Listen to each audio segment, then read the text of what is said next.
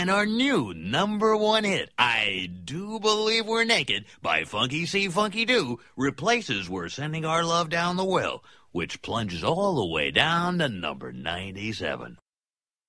Yeah. You feel it, baby? Too.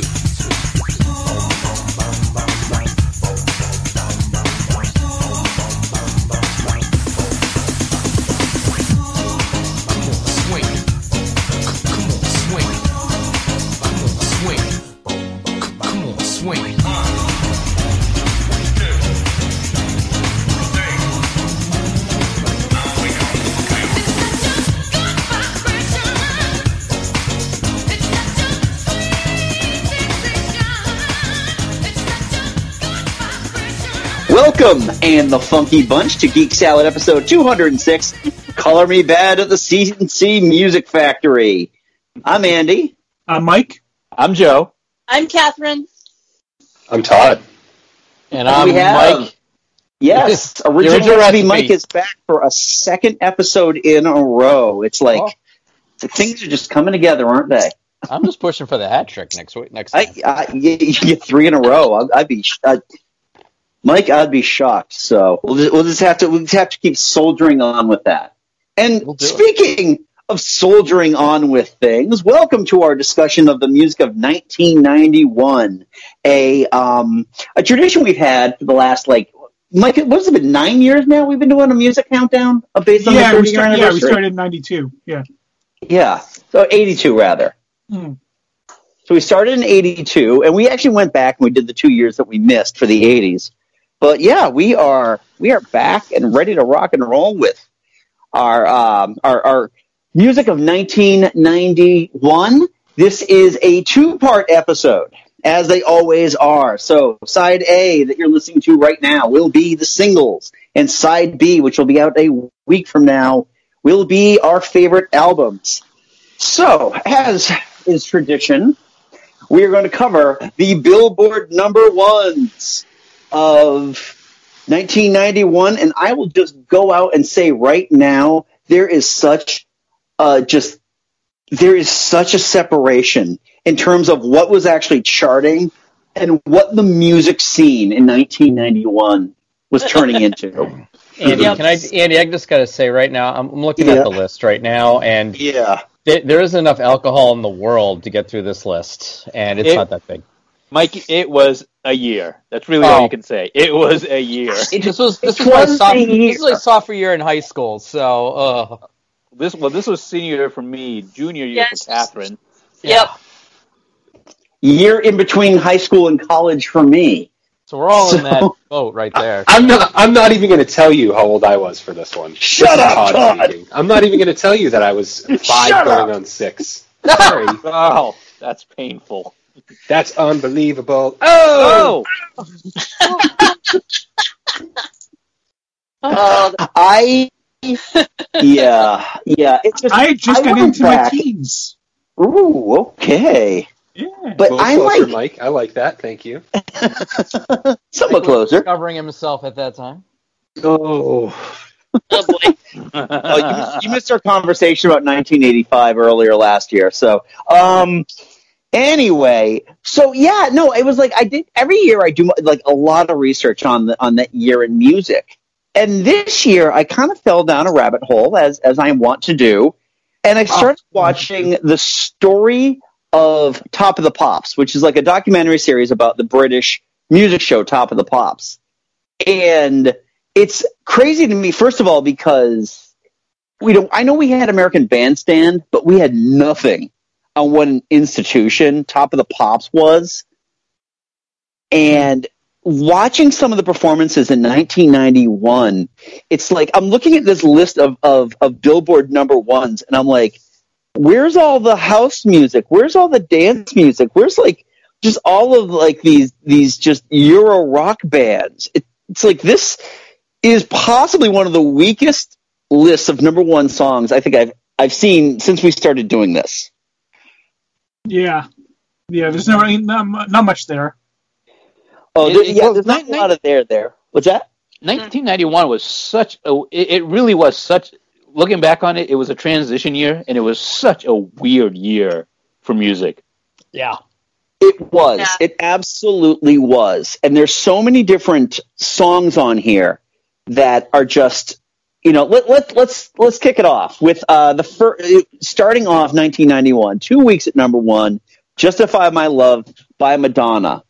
Now, can you discuss this song without once bringing up the video? Oh God, no! Nope. No, no way. I can because I have no. I've never seen the video. Oh, It was okay. incredibly controversial for its time. This was basically where I think Madonna had taken her career, like she was trying to take her career to like that next level, and this one really pushed it. Like Well, that- really that- pushed. That's the thing. This was, this was right after Truth or Dare, and she was kind of pushing her limits Yeah. Yeah, to, uh, she was getting ready to uh, write uh, the uh, the sex book. Oh God, yeah, that that that was a fun thing of 1991 to remember. Mhm. And wasn't she like uh, fooling around with uh, Warren Beatty at the time too? Yeah, Yeah, This it's is around, around the it's whole around, Dick it's around the Tracy time. The old Dick Tracy came time, out, right. yeah. yep, Yep, yep. No, no- nothing weird about any of that stuff, right? Nope. Not at all. So I, I really don't have much to say about the song because again, you can't talk about the song without talking about the video. So why bother talking about the song, right? Well, and and and honestly, I mean, justify my. It, it's a holdover from 1990. It, it you know, Yeah, Yeah, yeah. there's really not much you can say about it. yeah, as the the first song in this list always is. Well, you know, you know what, you know, it, kind of as an aside, 1990 can really kind of be broken up into two sections. Everything that happened, you know, at, at at least from my perspective, because it was my senior year in high school, you know, Yes. you know, 1991, you know, the, the spring of 1991, and then when I went to college. So it's just like, Right. Yeah. it's like, oh, okay, there's two halves of my life right there. and I'm gonna, Joe. I'm actually gonna. I'm actually going to bring that up a little later on when we talk about this stuff because I took a year off. You and I started college the same year because I took a Yeah. year off in between. So yeah, I was kind of in that that same boat, and for some reason, the music changed. Well, when I, I- entered, like well, just the overall music in general changed. Well, I have a, I have an even different perspective because you know, 1990, like I said, spring of 1991 is my senior year at high school. Then I went to for college. I went to a military school, and I had no access to anything from September to December. So Ah. I didn't know what music was out there, other than what my mom would bring me for brought me for like parents' weekend.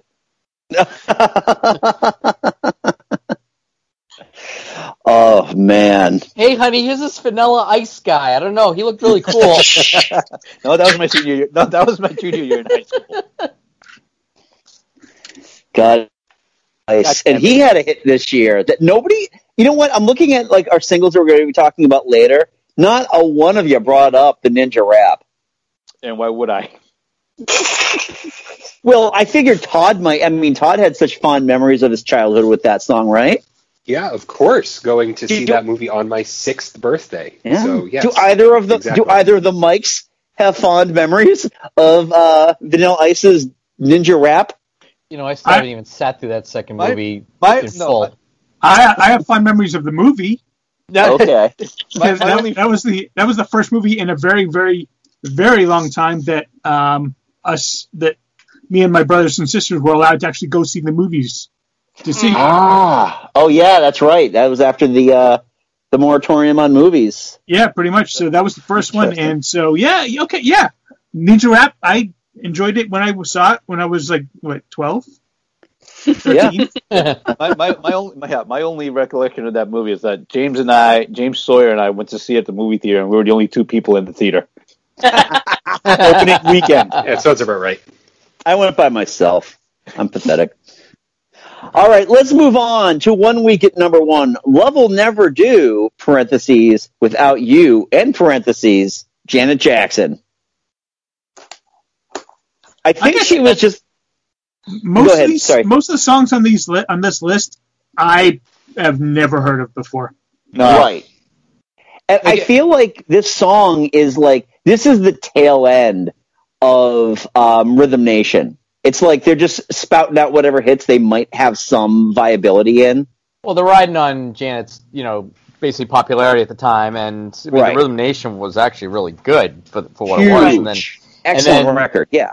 and But then know- this was a little more. Um, it, it was like lightened up a little bit, I think, in a sense, and I think that's what just kind yeah. of it, it, like it almost took a step back. Like it was a safe. It was safe. It was a safe song. Yeah. We'll Well, you call know it a what? safe song. You know what, Andy? You, you kind of bring up a good point that this is kind of the tail end, but really, this is the tail end for a lot of music in '91. The problem, the thing is, it's not reflected in the in the in the in this list. No. You know, No, a lot of the not. stuff that you know, it, it a lot of the stuff that we listened to when we were in high school was coming to an end in this period.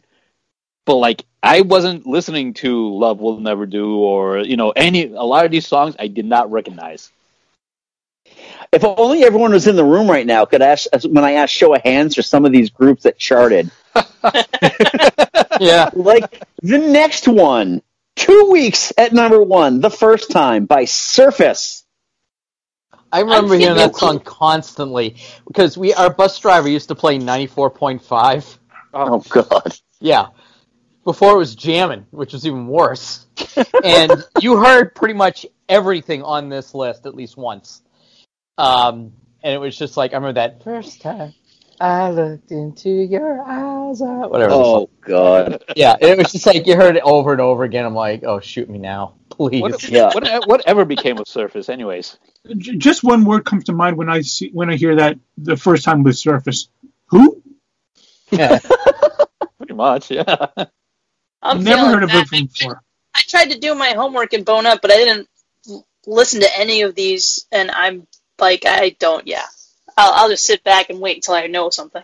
But the thing, Catherine, with a lot of these number one hits, though, is that quite honestly, they're interchangeable. The majority of this list is interchangeable, and when we get, we'll like, we'll liven up a little bit when it's like, oh yeah, that song that hit number one. No way.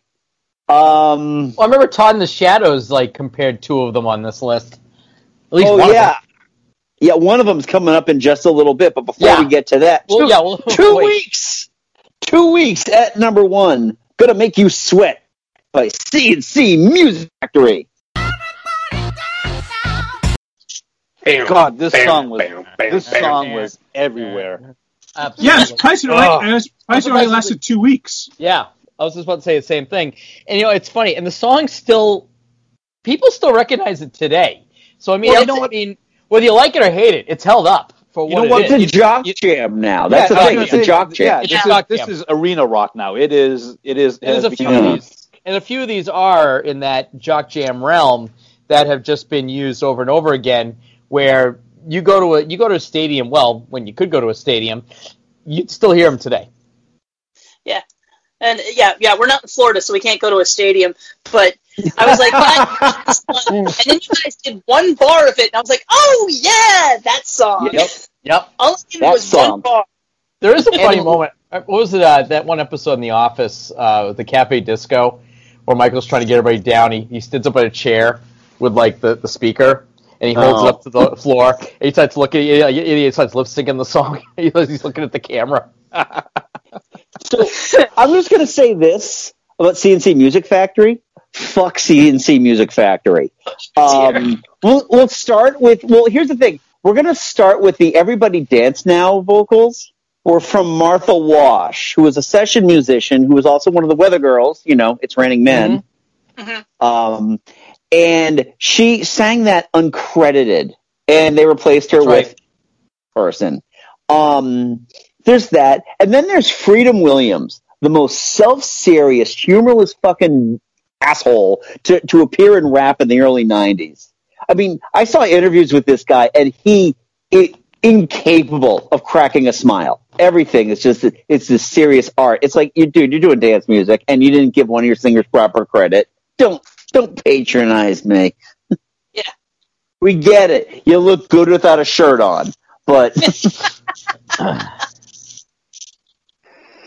so does LL Cool J, and that we know that dude in '91 was putting on the uh, deodorant because if you ever saw LL Cool J on MTV Unplugged, He had his shirt off, and he's like, he's just, you know, raise your hands in the air, and it's like, he's, he's Powder. getting like, he, you can see his all powder underneath his arms, and I'm like, oh, he's just like us.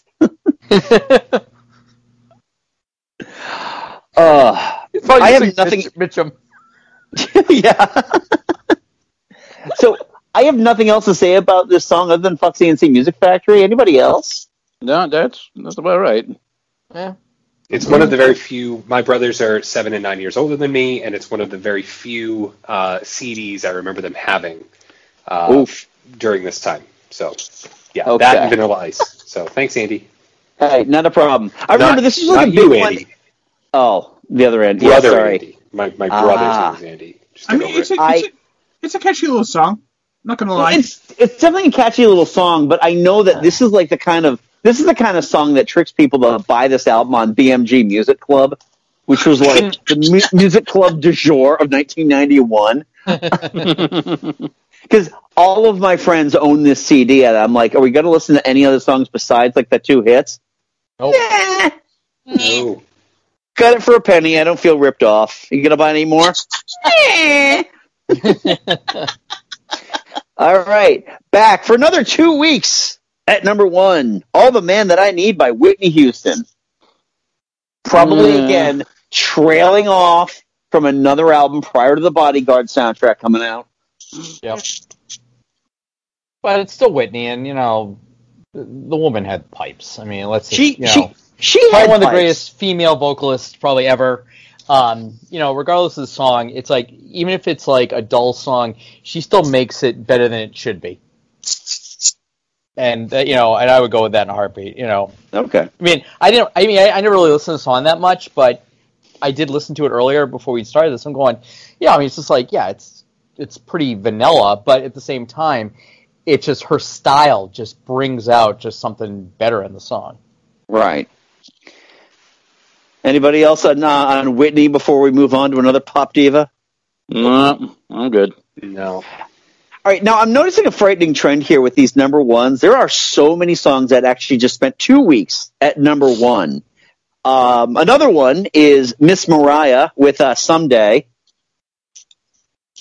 This is kind of like her like beginning of her career. Like This was almost, in a the very beginning of her This career. was- She this was like her it first came big out hit. ninety. yeah Yeah, This is like her it first came out in big hit. Ninety. Yep. Um, I have never, ever been a fan of Mariah Carey.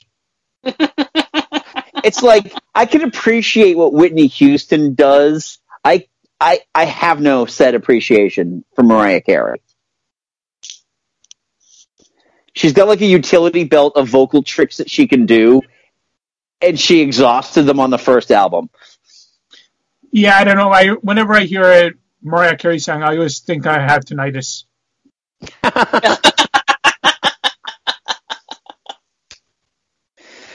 Well, it's like it's like you said, you know, in the first album, you know, vocally what she does actually is impressive, but again, it's like you said, it become it became a shtick, and it, again, like you said, it wore out its welcome really fast.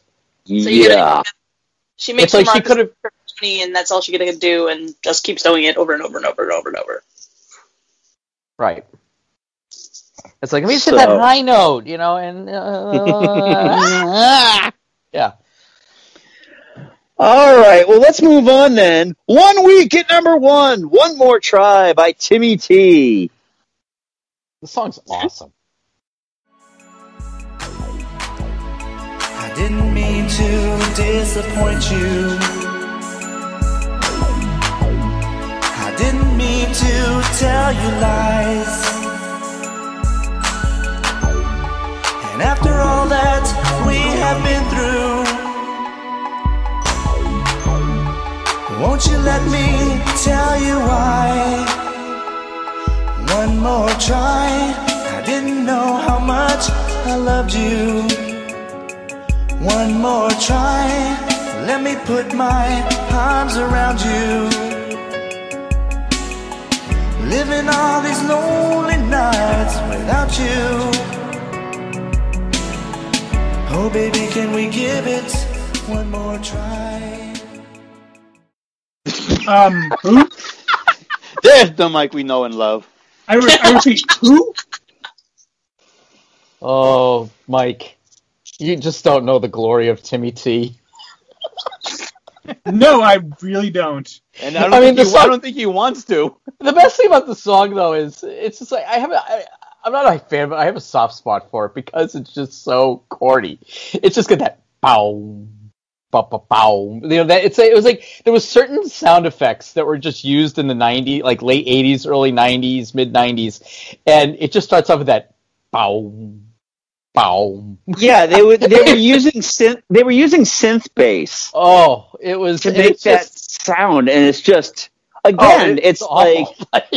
It's like how many can how many dozen can I get for this one sil- this one silver dime?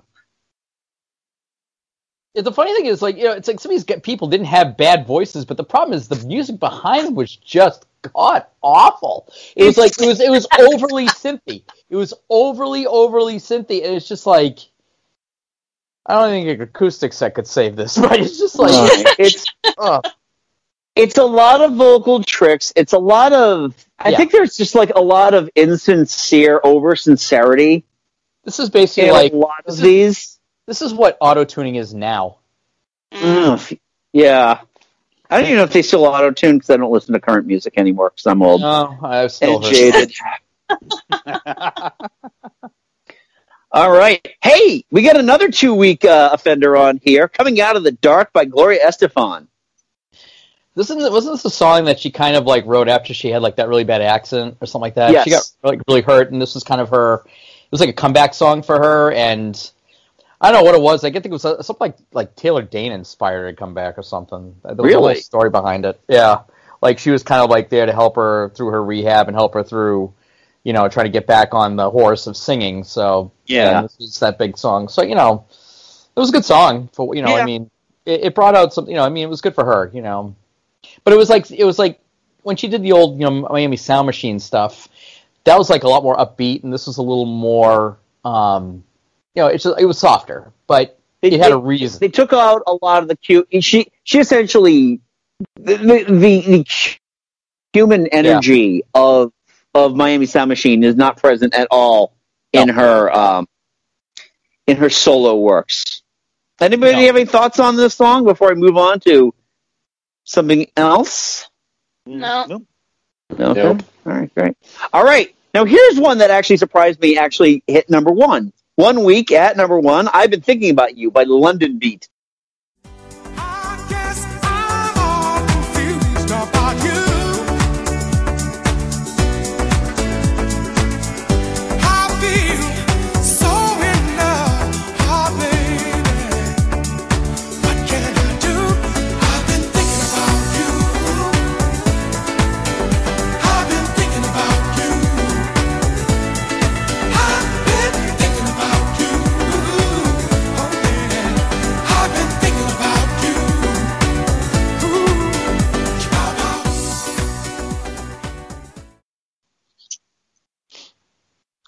This is Uh, I like repeat, I repeat I have- again. Who? I actually it's have a one of those songs. It I it's it's got like one of those. It it's kind of like dance hall light music. Like there's a lot of great dance bands that came out in '91. Um, you know, like uh, KLF, the Shamen, all the Yep. all these great club bands, and I think London Beat were just kind of like very act that happened to hit big here. But it's it's if you compare it to everything that came before this that we've already discussed, it's got a more unique sound. It's got it like does. that little follow up with the, the guitar that well, it's got that it's got that constant riff. It's a it's a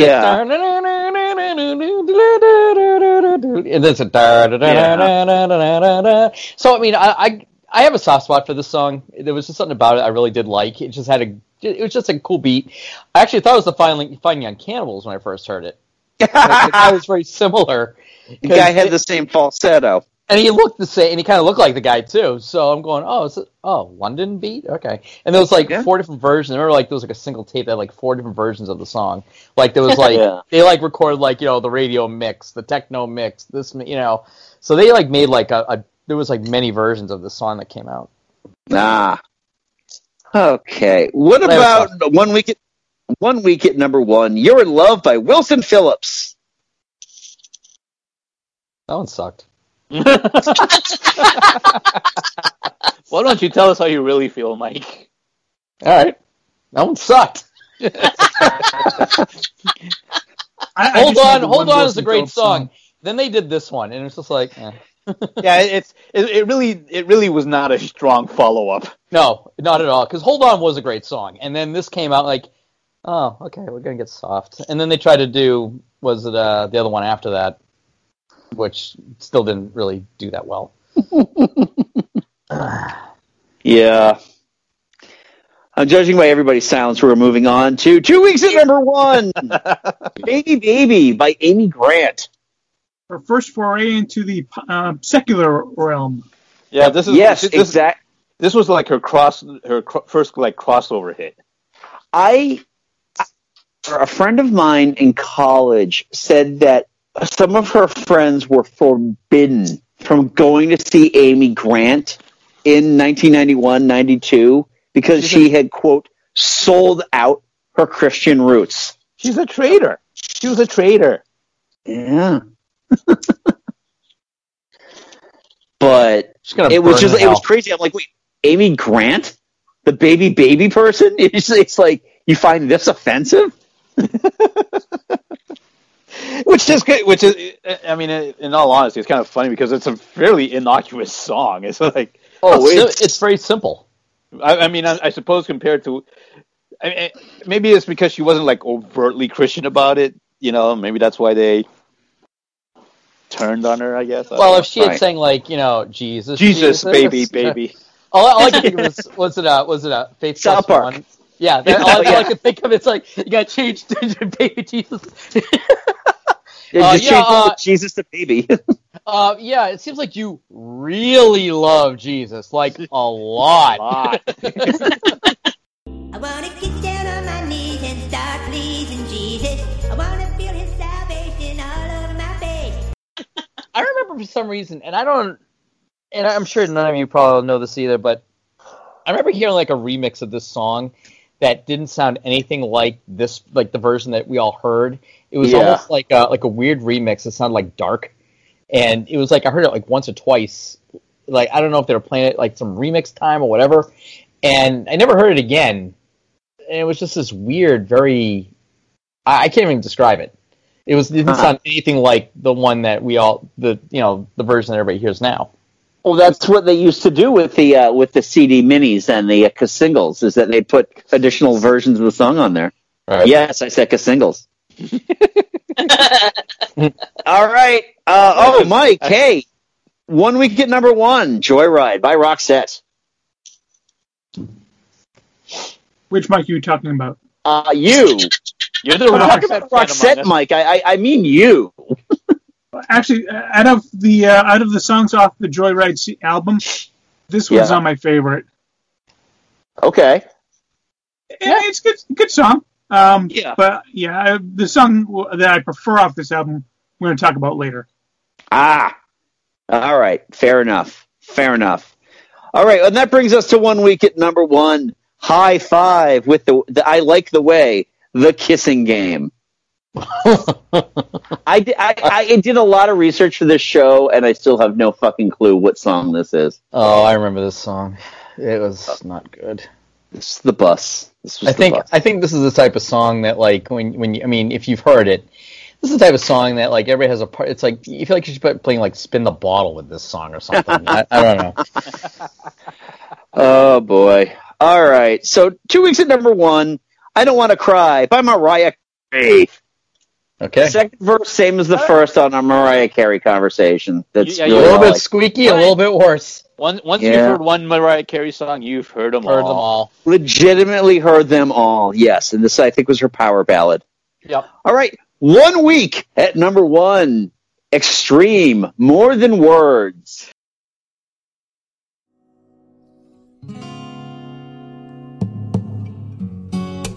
Now that I've tried to talk to you and make you understand,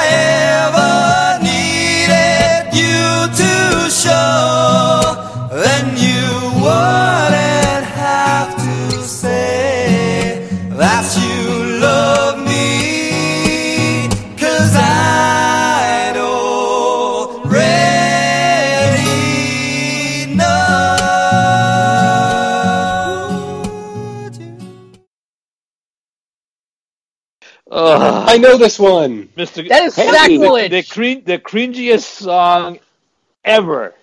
Played oh at a my prom. god. Hey. You all right. So none of y'all know the pain of actually growing up in Hudson, Massachusetts, where Nuno Bettencourt was from. I live in the next town. Hey, I live in the next town over. Does that count? I know. I, I, I, I live there now, and we do have that, that big sign on 62 that includes him. Oh, so, Oh my god. This was yeah, every everyone in nineteen ninety one, this was your prom song. Pretty much. Oh. It's it's not a bad song. It's just that I know Nuno's an asshole and it's just kind of like "Ah, Well, It's part well part of it too. Part of it too is like it. it you're right, to Andy. It's actually not a bad song. It's actually very sweet and it's actually very nice. But it just got Yeah. so overplayed. It's just Yeah. lost It- it- all its meaning. it definitely got overplayed, and it's also the fact that, like, you know, people were telling me, this is about blowjobs. No shit. like, Oh, okay. Yeah. That's not what that's not what the Monster Ballads commercial in the mid '90s told me. no. This was no. this was featured heavily in that commercial, and I saw that one a lot. I feel like I would have I- remembered that. Oh god. I think it's interesting though because this is like Extreme was a hair band, and this is the only presence of ha- of, of a hair band on on the number ones of 1991, which I think shadows things to come. Well, Yep. and it's like, well, you think about it, like this is like again, you look at all the songs on here. Nothing here is really like hard edge, you know, rock ya here. I mean, Well, this is Yeah. this is this is this is the last hurrah for, for the most part. The last hurrah for adult top forty. I guess you could Yeah. say. Yeah. It was, it Yeah. It's 1991, so the 80s are still hanging on. Like, if you look at the art from the time, you look at Saved by the Bell, the, the, the 80s are gripping it by their fingertips, going, no, we're not going anywhere. and the Not past, and just and it's just pastel, loads and Yep. loads of pastel everywhere. We're Oh, talking we pastel all, we all know the pat. We all know the pattern too because it's on Dixie cups. It's that Dixie Oh. cup. pattern. Yes. Yes, that's it. Oh. So for our next song, we're going to be taking a page from our, our good friend M at Verbal Diorama, and we're going to give you the obligatory Keanu Reeves reference with five weeks at number one, Rush Rush by Paula Abdul. See, I think the video was what made this because it was basically uh, homage to um, what's it called? It's Rebel Without a Cause. Right. So it was, like- exactly it was basically it's a yeah, shot for shot remake. Right. Hey, let's go from James Dean to Keanu Reeves, but hey, you know, Talk to me, Jeff. All I ever do is talk! Your parents? father. We used to be such good friends, but it's much harder now. Look at her. Slicing and dicing poor old dad for lunch. And he just lets her walk all over All I know is that every time we talk, it turns into an argument. They think they can solve everything by running away. He hates me. Why did you put that kid in the hospital? I didn't want to hurt him. Keanu, Keanu's been pretty good lately, so I'll give. And this, Yeah. this Yeah. around the time we had our new drama teacher, and uh, he he claimed that he had taught Paula Abdul at high school uh, back when he lived on the West Coast, and uh, she was just a big a big dance goof apparently. and like she she taught Janet Jackson how to dance, and Janet Jackson taught her how to sing. That's the story. Oh, yeah. Anybody have any thoughts on this song before we move on? Because it spent five weeks at number one. It was. And it's it really is B list Mar- uh, Paula Abdul in terms of her hits. Well, I think it's one of those things where it's like she was trying to. It's like you know, okay, you know, she was very, um, you know, like her her whole shtick was dance. So her music was very upbeat, dance type music. So when she did something like this, it was very very out of character. But like I said, I think the video was what made this song so popular because again, it was a shot for shot of Rebel Without a Cause. So and it had Keanu in it. I mean, and you know who didn't love Keanu Reeves at the time. So I think that had a little bit of star power behind it. I, I you know, but when it comes to the song, it was just very. Um, if you want to go to sleep, this is the song to put on. You know. Now you'll have to you'll have to educate me on the Paula Abdul history. Was this before or after Opposites Attract? After. So This is around the same that- time, actually. I think it's around the same time. it was around Um, that you- same. Opposites Attract When was on say her it's first album. This is her second album. So I thought Opposites was on the second album, but I guess I guess I'm No. Oh, okay. Never mind. So you know, don't you think that you know, even if you said it's a B list Paula Abdul track, that you know you're coasting off of a prior hit, you know, for some of these things, and True. that's Yeah. five weeks feels a little long for a, a number one hit, you know, of, of that year, but you know, could just be a little bit of that MC Scat Cat kind of, uh, you know, nostalgia. Well. I don't know.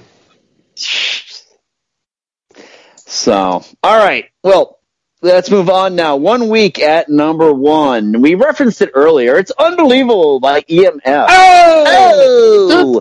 Being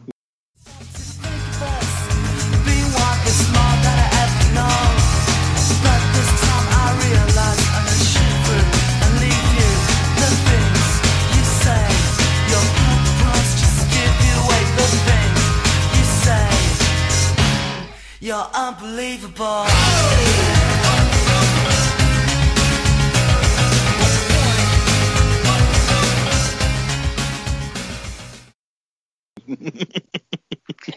How much more 90s can you make a song when you actually have, like, the hook at the end of the chorus be Dice, uh, Andrew Dice Clay? Oh, yeah. Ew! oh, Miss Muffet. Oh. Chuck and Jill went up a hill, and I haven't had a meaningful conversation with my children in five years. Oh!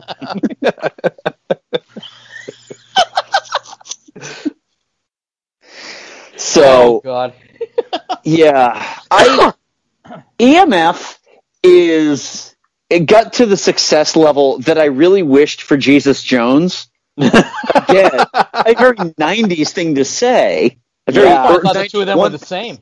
Yeah, they may as well have been. And then really around the were. same time, and then around the same time, the Charlatans UK came around. It's like, oh man, they're all like, they're kind of the same, but they're different. I don't know. I mean, I have the Charlatans UK on vinyl. I don't have EMF on vinyl, so that tells you what you need to know. Oh, very. Did you have some friendly on vinyl? No, Oh, okay, because that's I had that on cassette. I actually, Todd. Speaking of the Charlatans, I have the only one I know on a 12 inch, um, 12 inch single. Oh wow, Yeah. nice. So yes, yeah. Next time I see you, I'll have to loan that to you because it's some pretty good stuff that isn't uh, the only one I know on there. Yeah, I have us and us only. Is that what you said? No, that's No, 1999. no, some Anyway. friendly. Yeah, some friendly was the one I was re- referencing. Also from 1991. All right, everybody, where were you in the summer of 1991? Because it certainly was listening to seven weeks worth of everything I do. I do it for you by Bryan Adams. Oh. okay, yeah, I, I was going to park on this for a minute. Go So- ahead, go ahead, Catherine. Go ahead. playing. So, uh, opening night, I went with a bunch of my friends from the live action game uh, in costume to go see opening night, Prince of Where- Thieves, Hold, hold on, hold on a second, Catherine. Where did you go see it opening night? uh, Woburn. Oh, okay. Oh, So you, so yeah, because opening night we went to see it. Do you, do you remember the old uh, movie theater and right off of uh, 110 in Chelmsford, next to um, used to be Oh. a Toy World Yeah. across the Yeah, we didn't, from. we didn't go to Chelmsford movie, for movies often, at least. Well, no, I I'm just. I'm just saying. The only reason But I bring it up is because opening night we I went with James and everybody from AB was there. which But is yeah, no, weird because I saw it in Maynard. But yeah, I was in Woburn, and a friend of mine that I kind of got into LARP but uh, we were already friends. Yeah, she actually translated this song into Tolkien Elvish. Oh, you Oh. God. so I learned. So I uh, not only did I sing this a lot, I sang this in English and Elvish. there is my shame bared for the world. That is that is truly cringeworthy there, Catherine. Catherine, Wow. you disappoint me. Wow. You know what, No, though? I'm- I'm actually impressed. You know what? Yeah, I was gonna say that's impressive to me. If ever was if ever was a song that Aragorn would have sung to uh, what's her name, it would be this song. Right. Yeah. And- and so Yeah. in my defense, this was when I first started making like really good, you know, friends outside of school. Like I had I had another best friend who is still a best friend, but this was when I really started making friends because like I was already so unpopular at school. I didn't have a lot of friends at school. Oh. So it was really cool to like have friends, and I'm like, I will do anything just to be friends. I will dress up in a really weird outfit. I will sing a song in Elvish, whatever. You're Oh, having man. Andy, Yeah. this was everyone's prom song in 1991, or at least 92. This was a summer movie, Mike. This was a summer movie. It would have Right, had to been so your this is prom song in 92. '92. Yeah. It was actually not. Well, I would never. Well, Westie was not. Actually, it was "Wonderful Tonight" by Eric Clapton. Yeah, I don't. Oh, I don't remember. It's actually You being lucked out. prom in '92. Yeah, this was on the list though, and it, thankfully it lost. Oh God. I just. Yeah. It's the weird thing is if you go back and you watch Prince of Thieves, Michael Kamen worked the song into the score. Right, Yep. because it wasn't released. It wasn't. It was originally released as part of his album. It wasn't originally part of the uh, the score or the. Uh, No, it was. It was released at for the movie. It it, it was included. I There was think. a tie-in. There was. Yeah, it was. It was a tie-in to it. It was. It was written originally for the movie, but it also ended up on his album because that's how you cross promote it. Because Bryan Adams at le- is no fool when it comes to the fact that nobody was going to buy that soundtrack solely for that one song, and then all of Michael Kamen's music. Right. Also, also, didn't they do like an interesting montage for this at the Oscars where they like mixed it in with a whole bunch of famous scenes? And one of them that you know, the only reason I remember this was because one of the things that they did was uh, uh, Wesley and Buttercup coming out of the snow sand in in Princess Bride. Oh, really? I, I didn't. I, I I distinctly remember I had rehearsals that night, so I could not be there to watch the Oscars for that. Uh, for that performance. It was even got yeah. In- It was a- I got it just in time to watch like- Anthony Hopkins win Best Actor, but.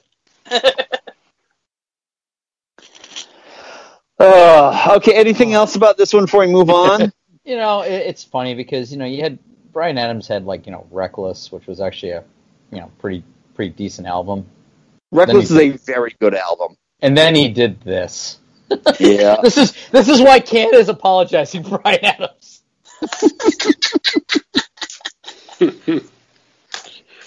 All right. So, one week at number one, Promise of a New Day by uh, Paula Abdul. All right. This is, eh, this is like a little more upbeat, but it was like still. Eh. Can you dance in the video, Paula? Okay, good. There we go. That's really all it comes down to. The videos where she dances and the videos where she does not dance. Yep. Oh boy. Okay. Two weeks at number one. I adore Mi Amor by Color Me Badd. Welcome to the shit pile of 1991. Oy vey.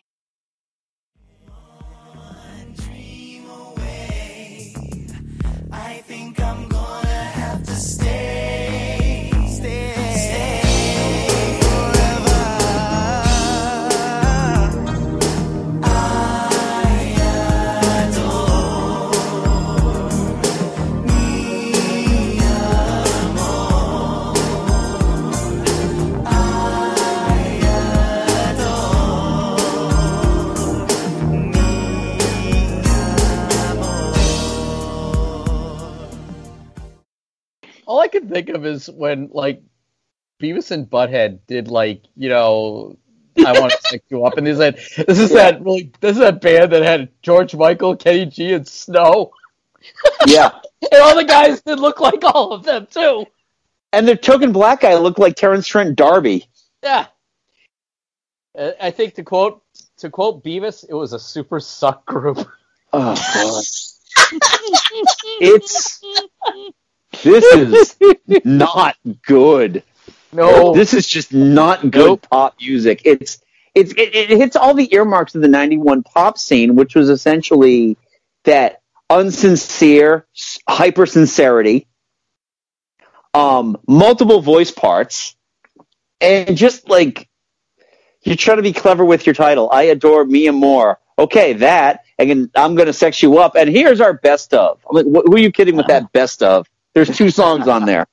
You know, the sad thing about these songs too. It's about as and- useless as Tone Loc having a best of. But I think what made this song even work, well, this and just the whole album, for example. It's like, I knew guys who were like the popular, like jock guys, who were Yeah. trying to emulate this. Like, they would talk like, baby, I want to be true to you. You know, and like, Ugh. like that, that attitude. And I'm like, ugh. And I'm like, you know, all I can think of is like that, that, gi- that, you know, gif of like Schmidt from, you know, from New Girl puking. You know, it's just, Oh, I mean, it's just it, no. Like these guys would all try to act like that. Like you know, they would talk to the girls like the like they were these guys, and I'm just like, oh god, where's, where's my Metallica album? oh, here we go. Justice for all. Thank you. Thank you. Thank you. All yeah, right. I, had, I actually had to have an argument with the per- uh, it was a guy in school. He was like one of the popular guys, and him and I actually had an argument, and he tried to argue with me that people like Gerardo and ABC were more of a future than Metallica. Uh, and of course, I lost the argument because I wasn't in the popular crowd. So I'm Yeah. like, yeah, and uh, how, how'd they all do? You know? yeah. save that one for the save, save that one for the high school reunion. Oh, I will. oh man. All right. So moving on, one week at number one, um, some jagoff named Mackie Mac and his funky bunch. Yeah, can you feel it, baby?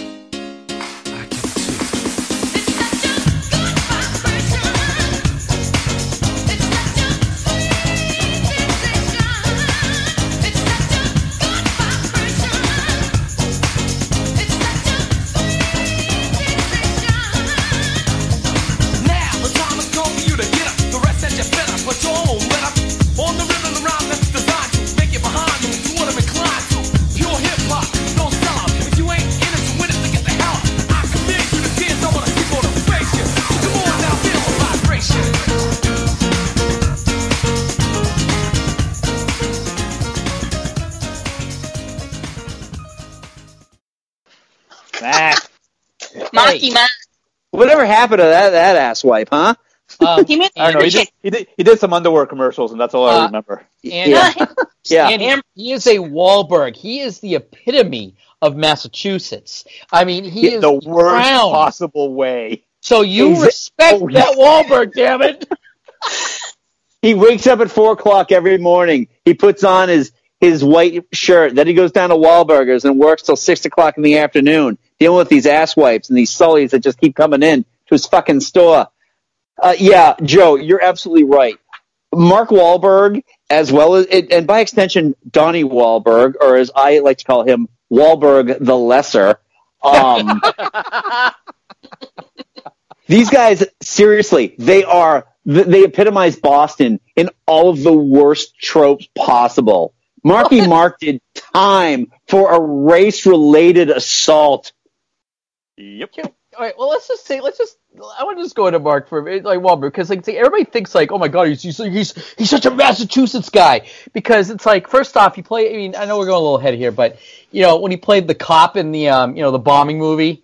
He's like, you Yeah. know, the, the, he's like the beat cop, Tommy Weber, who all of a sudden knows exactly how to solve the whole damn case of the whole bomb thing. And then apparently, um, he was the new Spenser for Spenser for Hire. Oh, Did you see that? There's a scene where basically he's having sex with a woman, and the woman starts yelling, "Go Sox!" Yeah. I'm like, really? Oh God. That's, Oh, oh. I mean, you can't- come on. I mean, it's just that that's it's like Mark Wahlberg. It's like you know, I bleed Massachusetts, and it's know what? like I didn't even know he was from Massachusetts when I was younger. When I listened to the Funky Bunch shit. You know what, Andy? They need to do it behind the bastards of the Wahlbergs. they are a crime against humanity. They, they kind of do because you know I just thank, I just thank God that we actually had some semblance of social distancing in Times Square this year, so we didn't have to watch Jenny McCarthy suck face with uh with Marky's lesser brother. Uh, I'm just, I'm just remembering, like, I'm pretty sure, like, our, our cheerleading squad was doing the, the, the, the, the funky bunch dances or something, and it was like, Oh, what? what? No, no. I, it's like either either they were doing it on purpose or we were making fun of it. I can't remember because it was Well, again, well, again, it was, like- it was done well, in again, ir- ir- irony. The popular jocks decided to do a lip sync thing, and they all basically were shirtless with uh, overalls and hats on backwards. So, Oh, dear. kind of, I mean, th- yeah, there's a picture that will you'll haunt you for the rest of your days. Ninety one, ladies and gentlemen. Uh-huh. What a shit year. And what about this? Sorry, can we can we now stop and well, let's stop talking about the man. Let's talk about the music. Um, if I didn't know any better, I would have assumed that this came from C+C Music Factory. Yes. Every single beat and pulse of this song is going to make you sweat. Come on, come on, come on. Feel it, feel it. I'm surprised, I'm surprised, I'm surprised, I'm surprised the lawsuits weren't flying. Well, C+C Music Factory is already mired in the Mar- Martha Wash wa- lawsuits, so. That's true. Uh, I guess, I guess by that silence we move on to Yeah. yet another Mariah Carey song. God, make it stop! How did she get so many? How did she get so many singles onto the Billboard 100? Jesus. She's uh, Pretty. She squeaked. Yeah. It was the squeak. Squeak. She's The squeaky squeak got her, she squeaked her way to the top. Okay, that's how I it always happened. thought she. I always thought in this era she looked like a chipmunk. So, but yeah, emotions. Three weeks at number one. God help us. Jesus Christ, what's wrong with us? I don't know. What, is, I don't what know. was wrong with this nation in It wasn't wrong with 1991? us, It was wrong with the planet. Uh, what Yeah. was wrong with this nation in 1991? There was so much hope at the end of the 80s. You want a The wall song came word- down. I mean, Soviet you- Union was splitting up, and we get Mariah Carey. Yep. I mean, if if you're gonna hear a song with the word emotion in it, I mean, uh, you got to go with the timeless classic "Emotions in Motion" by Ric Ocasek. Yes, exactly. I mean, that Adam's apple doesn't sing itself. I mean, you know, A thousand times over. We don't. We don't dismiss the dead like that, Mike. absolutely we don't. Yeah. All right. So one week, number one, "Romantic" by Karen with a Y, White. I don't know this one. Okay. I, I don't know it either. I think we're moving on. Yes, we Um, Karyn White, what was the song that she did have that was a hit like in the late '80s? Was there? No, there was. It was like a song that she did. I can't remember it, Okay. but she had a hit like prior to that that I remember was a little more um, known. Yeah. So I think, but I think this one only did like I don't remember. All I know is she was one song that I know I've listened to, and it was not Wikipedia this one. says she's known for Superwoman, Love Saw It, Secret Rendezvous, The Way You Love Me. The way you love me, that's the one I was thinking. All of. But Secret Rendezvous is the other is another one. So I mean, those two were. I think after that, she just really didn't do anything after this. I yeah. Yeah. Yeah. That, So that's- moving that, on. That about sums, sums it up. Yeah. Two weeks at number one, and the reason why you're not going to hear nearly as many drops for audio as you do in most other music shows. Uh, Cream by Prince and the new Power Generation because I'm tired of us getting demonetized over it. Um, I really have very little memory of the new Power Generation era of Prince. I just remember not caring for it as much, Yeah. and I love Prince. Oh, No, it was like. No, I mean, I, I tried, and I just it didn't feel like there was anything there that really stuck out. And like I said, there's some really good like deep cut Prince stuff. If you really like go beyond what everybody's heard, there's some really good stuff. But I just don't remember anything, like you said, Andy. I don't remember anything out of the new Power Generation that really, really kind of hit it. Yeah. Yeah. So, anybody else have any thoughts on Cream, Um, which is not Get Up, the song that everyone does think of when they think of the uh, the Symbol album? two pumps, one cream. oh boy. Oh. You know, it only sounds dirty, but when you know the context of it, um, It's a behind the bastards reference, by the way. Okay, moving on. We're almost done with this goddamn list here. Number when we get number one, when a man loves a woman, written by Michael Bolton. I'm sorry, uh, warbled by Michael Bolton. All right. Do you remember actually was it SNL? SNL ripped on this. I remember it was. I think it was Kevin Nealon. Yes, it was. It was Kevin Michael Nealon. Bolton, and he's singing all these songs like they're his uh, his own. And then at the end, he goes to the piano. He's like thinking hard. He goes to the piano and goes. It just goes. Da da da da da da. He looks up like he just like brilliantly created a new song. I thank God Michael Bolton found a sense of humor about himself Yeah. and decided to spend the last 15 years cultivating that image. Did you see um, the Netflix special he did? The Yes. Valentine's? I'll tell Yes. you, it's a sta- honestly, I, I I have a newfound respect for Michael Bolton after watching that because at one point you just see him all of a sudden something goes on. He goes, he's gone '90s Bolton. And all of a sudden, like the the like, like the, the acid wash jacket and jeans come Yep. out. The hair magically grows into the mullet. that was that. I know. It, it- the funny thing is, yeah, I mean, you got to give him credit. He will make fun of himself, and he knows it. It's it's worth it. So anybody who has not yet seen the Valentine's Day Michael Bolton special on Netflix, check that out. It's Watch it. brilliant. Yeah. Any other thoughts on uh, Miguel Bolton? This is a great song. The original is so much better. Oh, what Michael absolutely. Bolton Oh, did. Absolutely. Absolutely. That goes without saying. Yes. All right. One week at number one, a song I actually really like a lot. Uh, PM Dawn, Set Adrift on Memory Bliss. This is a good song.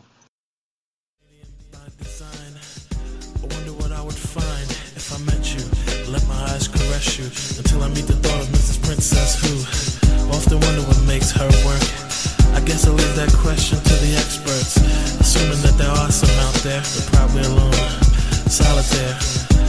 I can remember when I caught up with a pastime intimate friend. She said, But you're probably gonna say I look lovely, but you probably don't think nothing of me. She was right though, I can't lie. She's just one of those corners of my mind, and I just put her right back with the rest. That's the way it goes, I guess.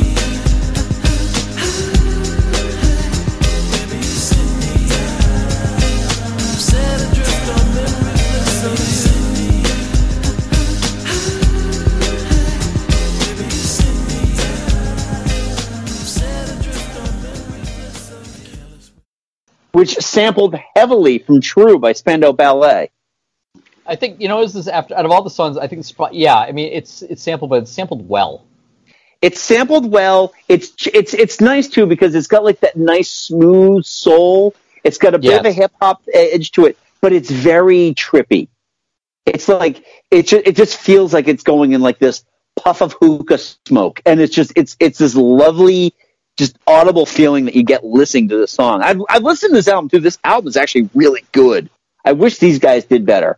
Andy, would you say this song would rank in the same kind of um, like you know hooky feeling as like Bread's "If"? Go to hell, Mike.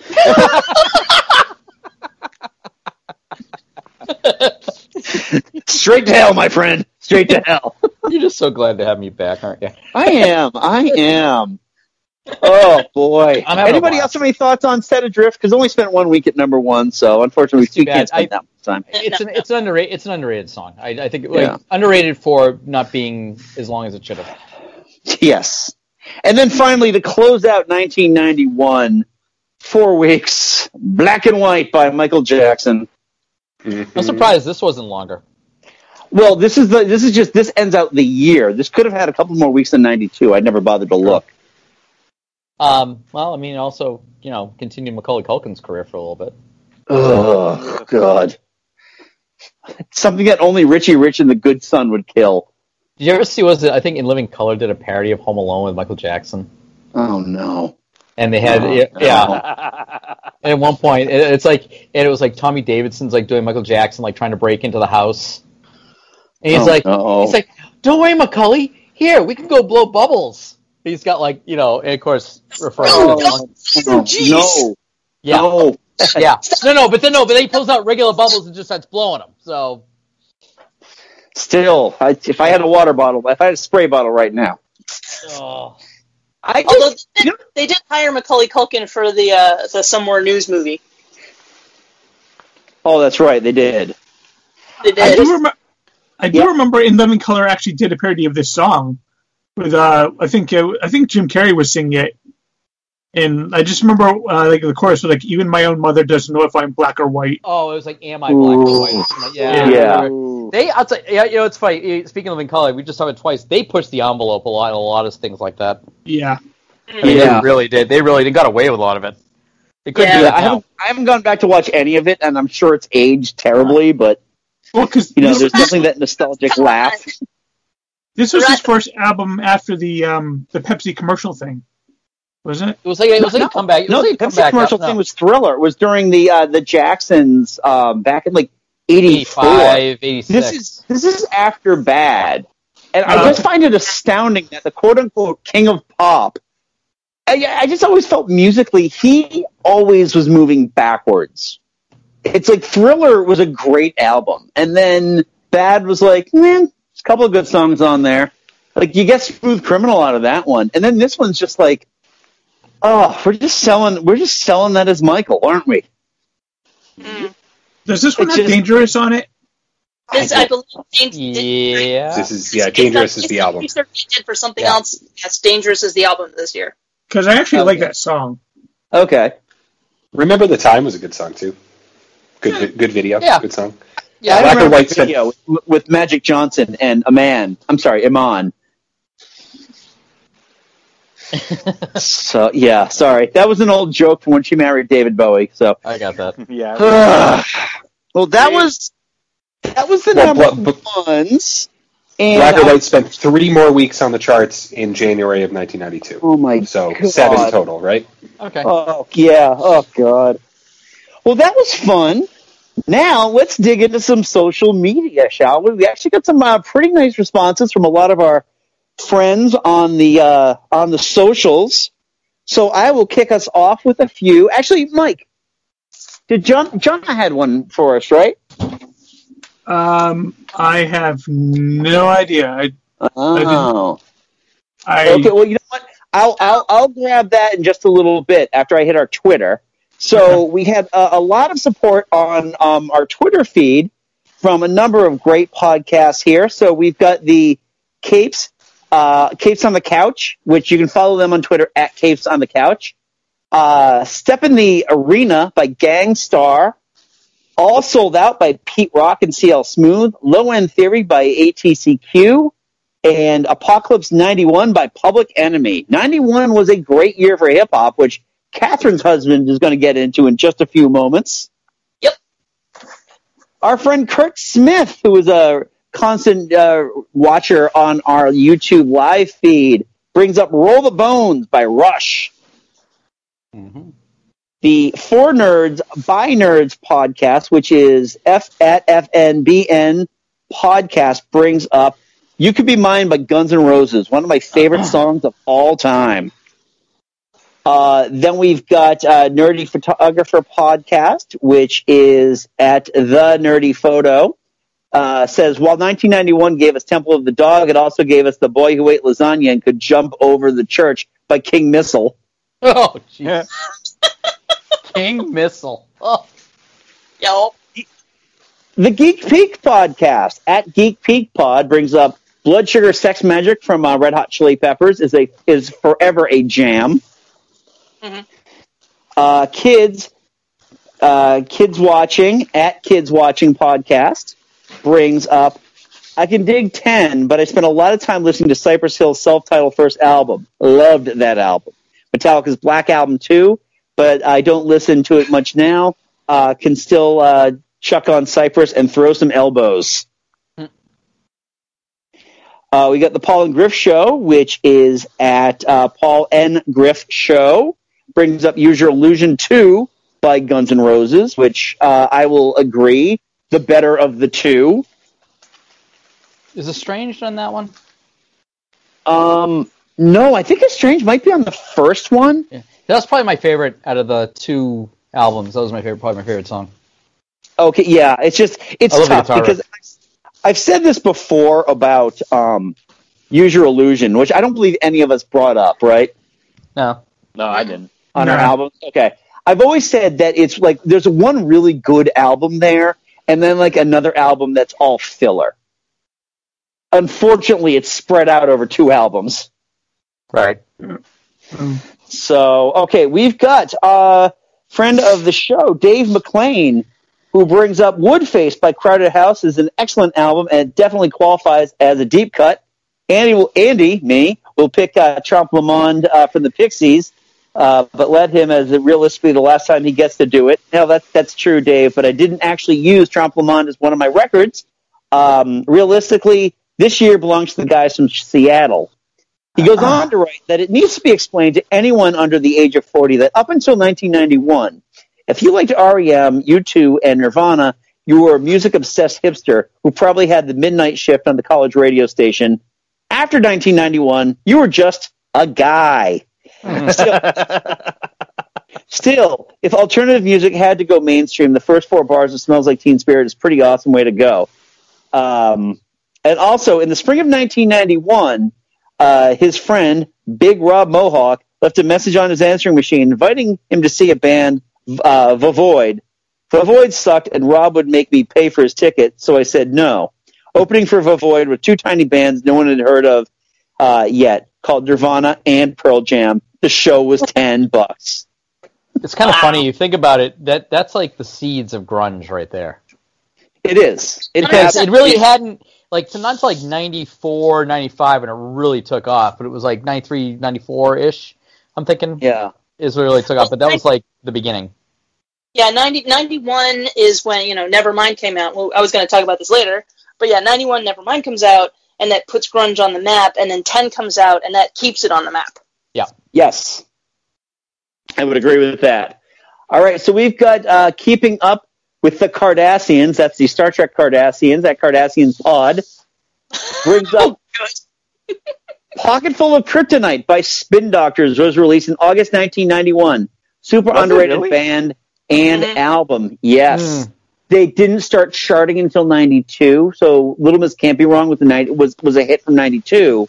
Yeah. And I actually had the pleasure of seeing them as the headliner on a show with Cracker and the Gin Blossoms, and that is the most 90s thing I'm going to say That today. is That is the nineties nineties thing you've ever ninetyed. yeah, exactly. I might have been wearing CK1 when I went to the show, too. But were you drinking Crystal Pepsi, please? Or no, but I'm, No, you know, actually, Todd, Zima. I was a drinking age then. I could have been drinking a Zima. That's true. That's true. All right, and then we've got uh, the last one here. The FN Nerds podcast, FN underscore Nerds, brings up Enter Sandman, Metallica. Yeah, yeah, yeah.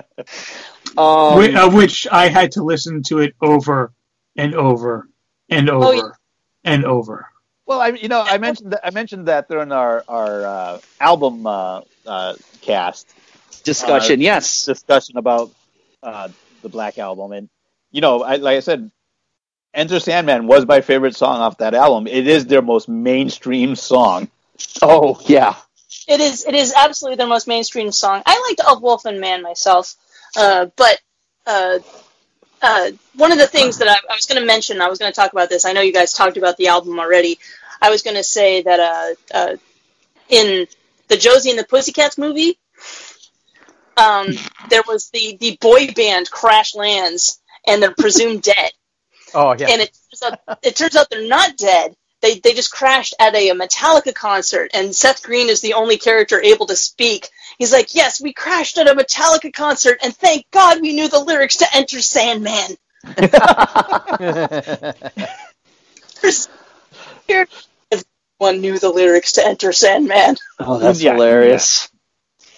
All right, so we've got returning feedback here from uh, Chris of Chris's Cultural Corner. KKK? That's not good. Actually, hold on, hold on, Andy. We did get one fe- uh, Facebook feedback from uh, Jonna. I just Yes. found it. Yes, Uh, go for she it. just mentions uh, Amy Grant's Heart in Motion album. Jonna obviously didn't grow up uh, in a religious family then, because she might have been allowed to see her in concert. Not not tremendously religious, but you know, Yeah, somewhat. I, I'm just making I'm just making the joke about the uh, the people who are like, oh, Amy Grant's turned her back. She's going to Satan now. Yeah. There's the difference Should we go- between practicing religion and being religious. That's that's very true. That is very true. Yep, Yeah, she's gonna be doing a uh, double, uh, a triple bill right now with GG Allin and Mayhem. So, thank you somebody for getting that joke. Okay, so we've got feedback from Chris from Chris's Cultural Corner, who brings up his random.org where he takes the the Billboard Hot 100 and finds us five songs to discuss. Um, so we've got number 69 that year, Love Takes Time by Mariah, Mariah Carey. Chris writes, I do like this song. I was a big Kiss 108 uh, fan. No kidding. And this song was one of my favorites. 3 a.m. Eternal by the KLF.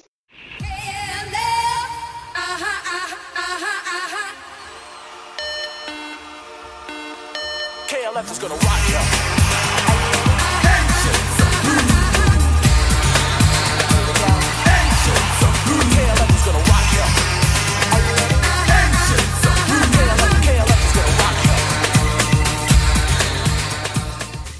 KLF is going to rock you. Um, the British electronic band that had just leaned, uh, I just learned on Wikipedia that they were also known as the Time Lords and had a song called Doctor and the TARDIS. Now I now have respect for them. Yeah, yeah, no, Doctor the TARDIS is, is fun. Hey, Doctor, that is the KLF. Hey, the tar- yes. I, actually, I didn't like. I, I it took me a little while to get into the KLF, but they were very much a freshman year of college band for me. Um, things that make you go hmm by C+C Music Factory, a song that was made popular, uh, a popular bit done on the Arsenio Hall show. You can't get more early 80, early 90s than that. I don't know. I think I topped it earlier. Um, Miles Away by Winger. Eh, not bad. I've heard better Winger songs. Really? Have you? I've been playing bass guitar for about a month now, and I guarantee I'm a better bass player than Kip Winger. I never Yeah, saw him play it. I used to see him like pull up on the strings and rub his ass with it, but I don't think I ever actually saw him play that thing in a video. But Andy, can you beat that pearly white smile though, man? That's the know. thing. I don't mean, know. You got to work then- on that part. Finally, Chris brings up "Real, Real, Real" by Jesus Jones, or as my mom's old boyfriend used to call them, Jesus Jones. For those thinking that Jesus Jones was a one-hit wonder, well, Todd in the Shadows, don't uh, bother because Jesus Jones was a two-hit wonder thanks to this song. Although I've never heard it before. Have you? Yes, actually, I own Doubt, Chris. I, I, I actually like this song better than the actual hit. But Wait a uh, minute. Hold yes. on. Wait a minute. That's my line. hey, I'm, I'm allowed to have the other hit as well, Michael. Well, okay, Andrew. Okay. As, as we are now getting intellectual with these things. Excuse Mommy, me. Daddy, stop fighting. Final for you kids. All right. Catherine, Yes. I believe your hu- husband My had something does. that he He wanted to share with us. on, on a, uh, a couple of the uh, hip hop songs that were not actually on our uh, list of things that we're going to talk about. Okay. There is Naughty by Nature's OPP. Uh, he says it is an incredible example of call and response music, one of the oldest forms of music.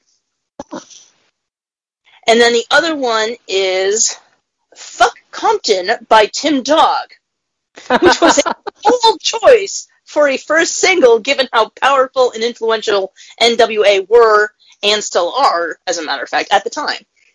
Huh. That's interesting. I actually 1991 was the very was the very first year I ever actually laid out money for rap albums, and I bought uh, Ice T's OG Original Gangsta Nice. Good. because I love were- New Jack City. So you know I I had had, to get tape. New Jack Hustler, Cop Killer. Um, yeah, I had I had it on cassette, and it was just like it was just freeing to listen to it and just be like, "Fuck this, fuck this, fuck the," you know.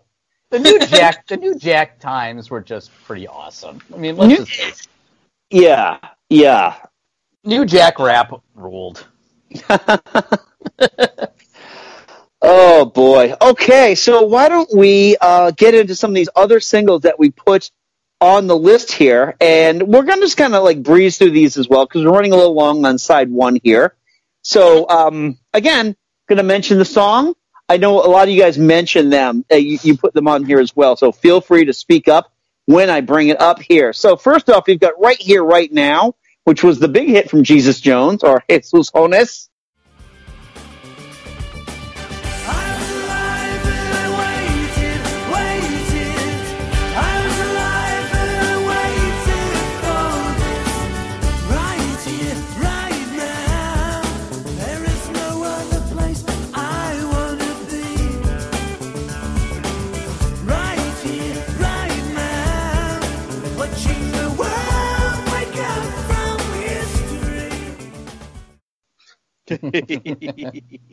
I actually, I really like this. And again, like I said earlier, th- I wish that they had the success that EMF had in terms of a number one hit. Okay. Nothing. Okay. All right. Now, I only put this on the, uh, the these next two on the list because Mike brought them up on our last episode, uh, original recipe. Mike, that is. Crucified by Army of Lovers and Do the Bartman by Bart Simpson. Well, crucified. The funny, the running joke with that one is, I remember seeing that on Beavis and Butthead all the time, and it was like they start going like, you know, the chick that's singing, she's like, you know, she's like the big cleavage and like, yes, yes. All of a sudden, the guy comes up, no, no. so I remember like, and so like, uh, Brian Dermy and I would like constantly reference this one. Yeah, it's. I actually, I, I, I went to a lot of clubs in college, so um, the Army of Lovers was one of these bands that they would play constantly. And you know, for its time, they are not they're not terrible. They definitely fit No. within that, that clubhouse scene that we were getting at the at that point. Do the Bartman on the on the other hand. I, I, I my daughter loves The Simpsons, and I have yet to introduce her to the song "Do the Bartman" because Oh, it's just I like don't want to hear it forever. it's the well, it's like the low note in that early Simpsons marketing. It was one of those things where the song like was like a hit like for like a day or two, and then it was gone. Yeah, Like it was there, it was popular. Like you heard it for like a week, and then it was that was it. I, I remember it having much more staying power than that, at least in my high school. Yeah. Yeah, and then it was replaced by "Throwing Our Love Down the Well." I think I think it was uh, replaced by uh, "I'm in Big Big Trouble" by by Bart Simpson. See, I thought it was "Can I Borrow a Feeling," which we'll definitely cover on that uh, retro retro album review, right? Yes, exactly. Kirk Van Houten, let's do this. Fill me up with your glove of love. Didn't Michael Jackson have something to do with Do the Bartman? Yes, No, I did he? I think I he was. he did. He Ooh. might. If not, he's at least referenced. Now I that you thought- mention it, The I thought he was animated like background choreographer. vocals. or They, something. they, they wrote a yeah, script as dancing. yeah. Yeah, now, now that you mention it, I think I think there is at least some reference to him, if nothing else. I don't know. It's Okay. been Yeah, um, it's it's backing vocals on this, Yeah, and that was right around the time of of uh, you know he he did his episode of The Simpsons, uh, you know, a year or two later. So he was he was kind of involved with Simpsons from the start. Oh, that's ignorant. That's ignorant. All right, now here here was a big hit in '91, "Silent Lucidity" by Queensryche. That another thing that was a great song but got overplayed. And during Yeah. the last Yeah. week of WAF, I was like, "Can you play some Queensryche?" But I didn't specify, and this is what they played. And I was like, "Really, really, this one?" There's so many better queens Queensryche songs than this, and this one, oh Yeah. my god! Oh, that's hilarious. I mean, yeah, seriously, it came from Empire, which has a great title track, and it's like, yeah. I mean, I like Silent Lucidity, but one of the guys I went to college with, this was like his sit eh, sit in the room and mope song, and he he had recorded this. He had two cassettes. One was like both sides, front to back, Silent Lucidity, and the other one was True Colors by Cyndi Lauper. It was just like, oh god, Les is sad again. I'm gonna go hang out in your room. Yeah, it's it's it's a good song, but it was so overplayed that I'm still tired of it. And Yeah. also, I also sang it a lot because I was, you know, m- mopey girl in the '90s. So Yeah. oh. It's like there are Uh, some things I'm good with, and I can I can revisit it again. And this one, I'm someday someday I can listen to it and not be tired of it. All right. And so after that, we've got Groovy Train by The Farm. Okay, I'm judging by the sounds that no one else has ever heard this song before, so we can move on. I'm sure I've heard, I'm sure I've heard it. I just don't remember it. Okay. There actually I found this really great Spotify playlist of 1991 alternative rock. And this hmm. this appears on there. There's a lot of stuff like, "Oh yeah, that song. Oh yeah, I remember that song too. I love that song."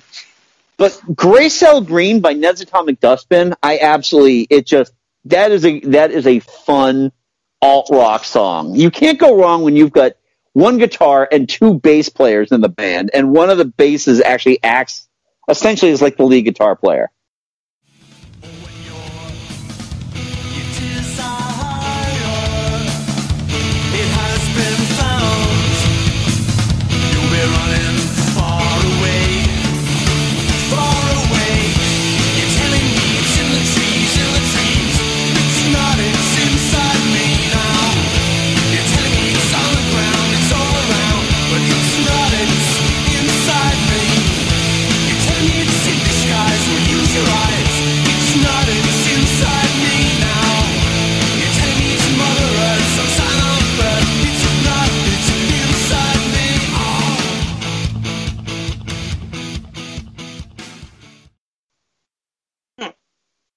It really is cool.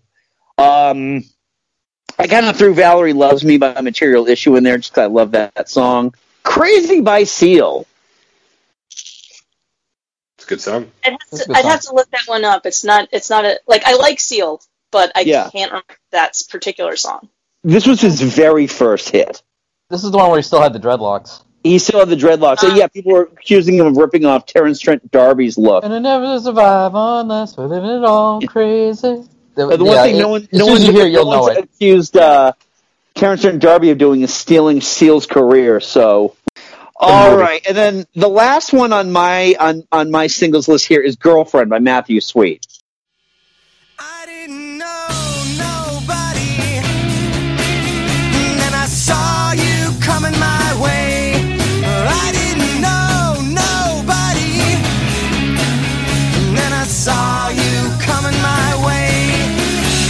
You need to get back in the arms of a good friend? Oh, 'cause honey, believe me. Sure love to call you my girlfriend.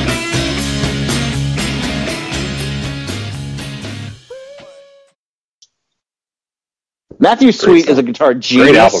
That's actually I love that. I, actually a good I love I like Matthew. Sweet. Sweet, yeah, it's got a great. I don't think he gets enough credit as being a guitar great. What kind of what kind of what happened to him? He just kind of like disappeared. He's still around. He would do like Still session. stuff. He would do session stuff. He actually did like this thing with um someone you know a late '90s stalwart of one hit wonderness, uh, Shawn Mullins. They they had a band Oh, in like the 2000s. But yeah, Matthew Sweet actually had a had a series of of singles throughout the 90s that I just absolutely love. But yeah, I like this song a lot.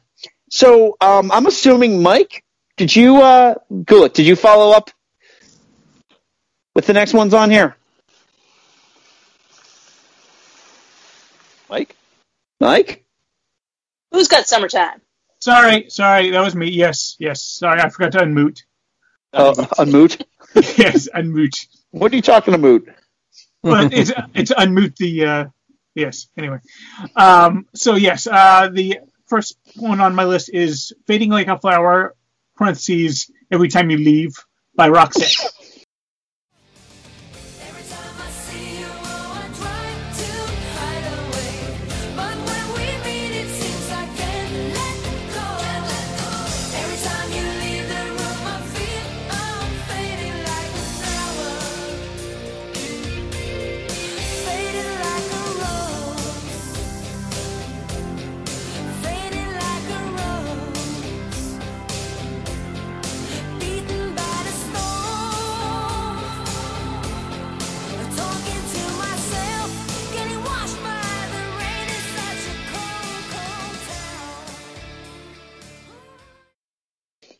Okay. That's, that's the one off of that album that I really like.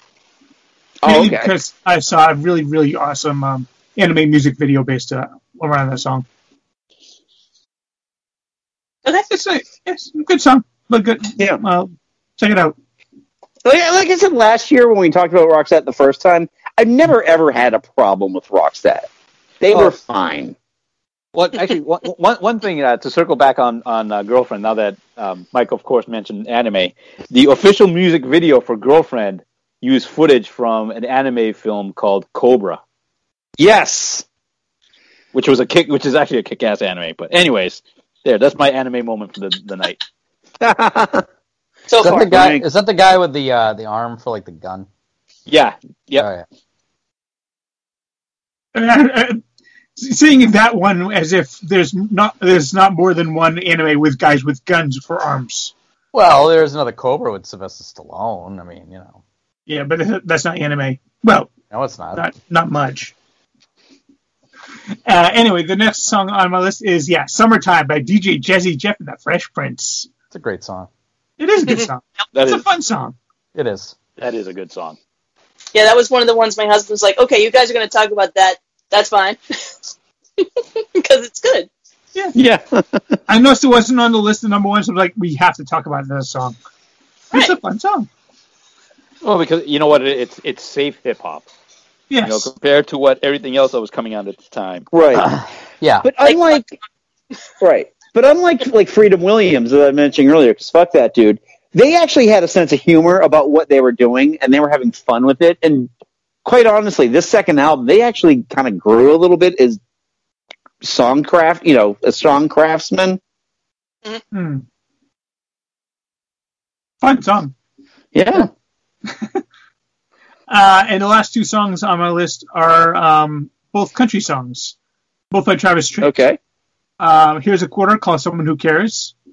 That is a fun song.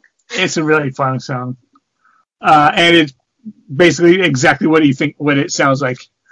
He's just telling you, "Here's a quarter called someone who cares." Yep. Uh, and the other song uh, is called a song, a song called "Anymore." Um, it's it, it's a very uh, it's a country ballad, and the music video of it is actually the first in a trilogy that he does, all about a um, a Vietnam vet named uh, Mac that he plays, who um, you know loses his legs in Vietnam, and just his struggles to overcome that. Let me make one last appeal to show you how I feel about you. Mhm. Cause there's no one else, I swear, holds a candle anywhere next to you. Mhm. My heart can't take the beating. Not having you to hold. A small voice keeps repeating deep inside my soul. It says I can't keep pretending you anymore.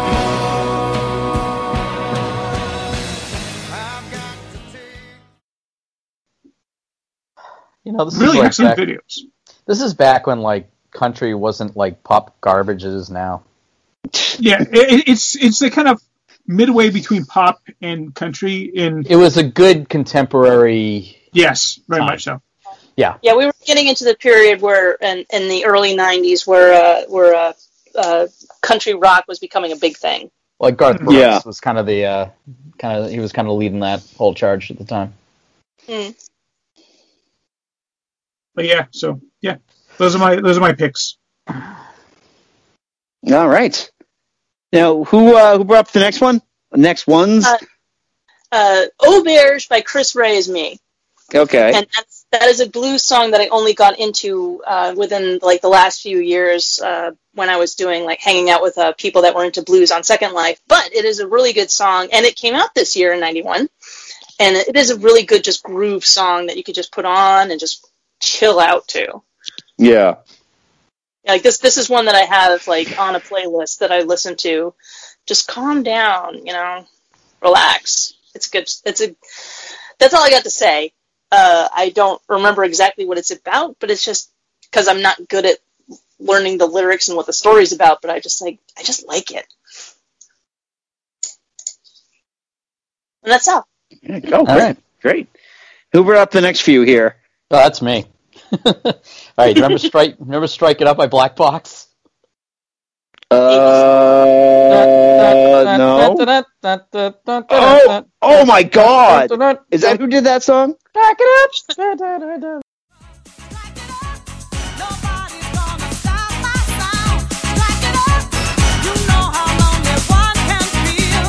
If I had the line and you had the bass, then strike it up and you'll find the rhythms on time. Line after line going straight to your mind. Cause hyping the bass is what we're all about. No doubt. Roll up the groove melody is essential. Drop the knowledge on this instrumental. Cast your doubts about house music. You got the body, so why don't you use it? Naturally swinging your thing to the saw. Cause that's how we pump the dance floor for the strong. They used to use that as a. I remember actually. Uh, there's two things I remember from that. One, I remember hearing that a lot when I worked at Victory. Yeah, I'm going back Yep. to that. Time. And um, they used to use that song for the kickoff in the Patriots back in the '90s too. Uh-huh. That was their kickoff song. Yep, yep, yep. And then, of course, you, you gotta go. I, I had to throw this one in, the one and only by Chesney Hawkes. Remember that one? Uh, no, I don't think I Uh, did. That's the way it was. This All is- right, you've seen. Doc Holly. You've seen Doc Hollywood, right? Yes. You know the beginning Oh, song. so long, Yes. He's that guy with the blonde hair, the big mole on his face. Okay. No, he goes, "I am the one and only." Oh yeah. Oh Yeah. Jesus! remember that one? Just bring me back to all these things I wish not to visit. Goodness. Hey, Andy, this is this is what I do, man. You know. Yeah, I know. Um, then of course I had to put I just had to put someone on for Bill, Round and Round by Tevin Campbell, because we know how much Bill McCarthy is a diehard Tevin fan. Ugh. Yeah. I remember I remember he had like three CDs and we went to like Canada. It was like Tevin. you know, you know, remember T E V I N album. The best things that Tevin Campbell ever did came in 1995 when he Oh. voiced Powerline and did the songs for a Goofy movie. Okay. You're right about that, Mike. and uh, the last one's a bit of kind of a. This is kind of an outside. This is uh, this is going back to a little bit of the rap, rap uh, hip hop days. Mr. Dobalina by Del the Funky Homosapien. Mr. Dobalina, you thought you could manipulate, you thought you could fool me. Ooh, Mr. Dobalina, teach wizard put me on a stuff and then he schooled me. Friends could be fraudulent, just you wait and see. First he was my money grip, then he stole my honey dip. Mr. Dobalina is a serpent, don't you agree? The little two-timer resembles Aunt Jemima with jeans and a dirty white hoodie. Seems like he wouldn't be a snake, or would he? And this is actually Joe. You might know this reference because you listen to Toucher and Rich, and Fred brought this up. Uh, the Mr. Dobalina, Mr. Bob Dobalina, Mr. Dobalina, Mr. Bob Dobalina. It is actually a reference to that. Yep. And um, do you know the reference, Joe? I do. What is it? Oh God! Now you're gonna make me. Ah. of, course I, of course I go blank. Jesus. It was from um, it was from Zilch by the Monkees. Yep. That's uh, Peter Torko's Mr. Dobalina, Mr. Bob Dobalina. It was like this whole like thing that they all did. So these guys sampled that and made a whole rap song out of it. It's actually a pretty good song. I, I recommend it. Awesome. And I think that that does us. Anybody else have any other singles before we wrap up side one? Groove is in the heart. Yeah, that was 91, wasn't it? I, It was like so late 1990 that it may as well have been 1991. That was a I great always, song. I always like Delight. The groovy. I saw that Bohemian Rhapsody was a, a, a single in this year, but this was before Wayne's World came out. So does anybody remember why Bohemian Rhapsody would have charted? in Greatest that- greatest greatest hits two was released in uh, 1991 after Freddie Mercury's death. Yeah, Right, like There you go. immediately after he died. Like he died like one day in November, and then one day in December, the greatest hits came out. So yeah, Yeah, yeah. and then it was it was only aided by Wayne's World. Yeah. Yeah, Just like yeah. Twist and Shout with Wayne's- Ferris Bueller. Wayne's World God. came out. Everybody was like, "I want to hear more about this band, Queen." And it's like, "Welcome to the party, people." All right, so that is side one of our, our conversation on the music of 1991. Come back in a week. We will be back for side two when we discuss the albums of the year. Guys, thank you so much for joining us. Um, and by thank you for joining us, you're not leaving yet. We're just we're just pretending like this is like behind the bastards, Catherine, where it's like they're going to stay here. We're going to record. And now we're going to read more from Ben Shapiro's shitty book. So, god. and you can tell we can tell we planned ahead for, for this to be a two-parter because I'm not doing the outro and in the intro for this one.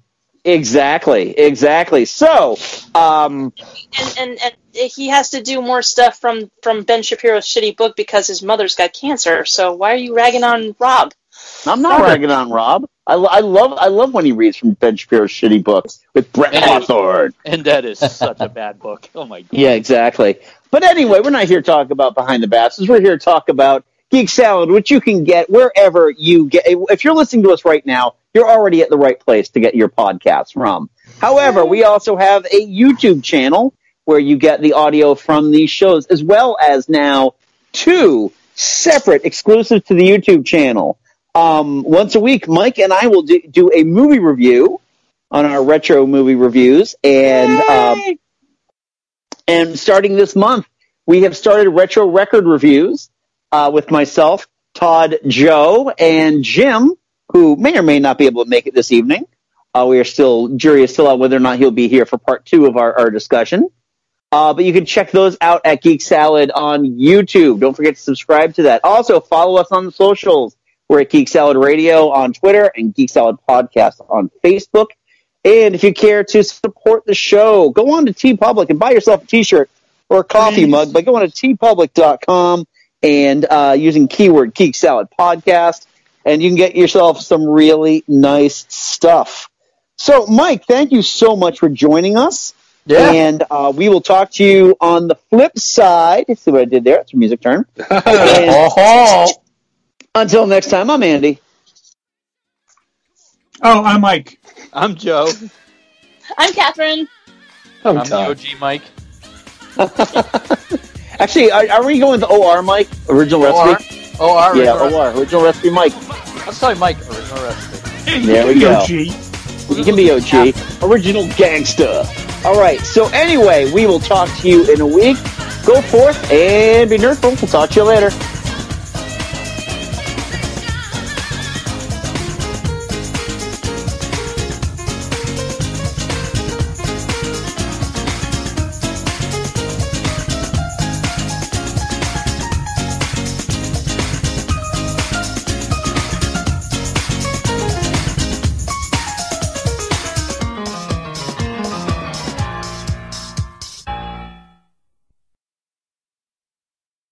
Had lipstick stains on my underwear a few times. My brother Donnie, he's always got clean underwear. But uh, he always tries to steal my Calvin. My mother still thinks I'm a virgin, I think. Yo, Calvin Klein is definitely in the house. He knows that. That's my man.